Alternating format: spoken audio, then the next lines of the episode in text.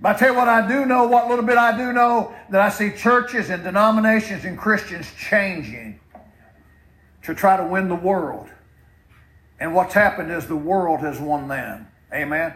When the world becomes like the church, when the church becomes like the world to win the world,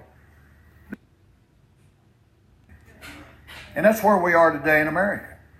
You know what people do when you tell them you're a Christian, go to church, they laugh at you. It's, it's, it's old fashioned. That's fuddy duddy. That's, uh, that's for old people. Well, you know what? I, you, know what? When they stand before Jesus, they're going to have a lot different thoughts, but it's going to be too late. Amen? So we can't become like the world to win the world. I, th- I think about that, and people say, you know, Pastor, we need to change, we need to do this, need to do that. No, no, no, no we need to, this is what we need to do.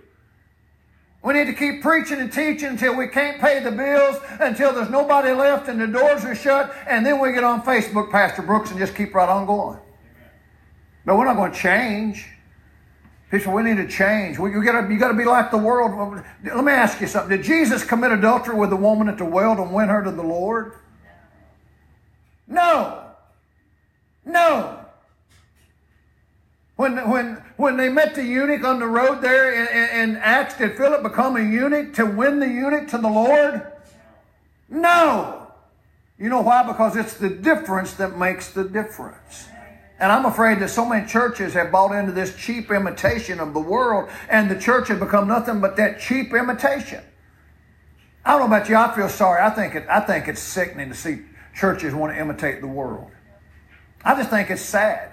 I mean, I really do. You know, and I think about that old quote that I use so many times: "The church that was birthed in fire has now become encased in ice."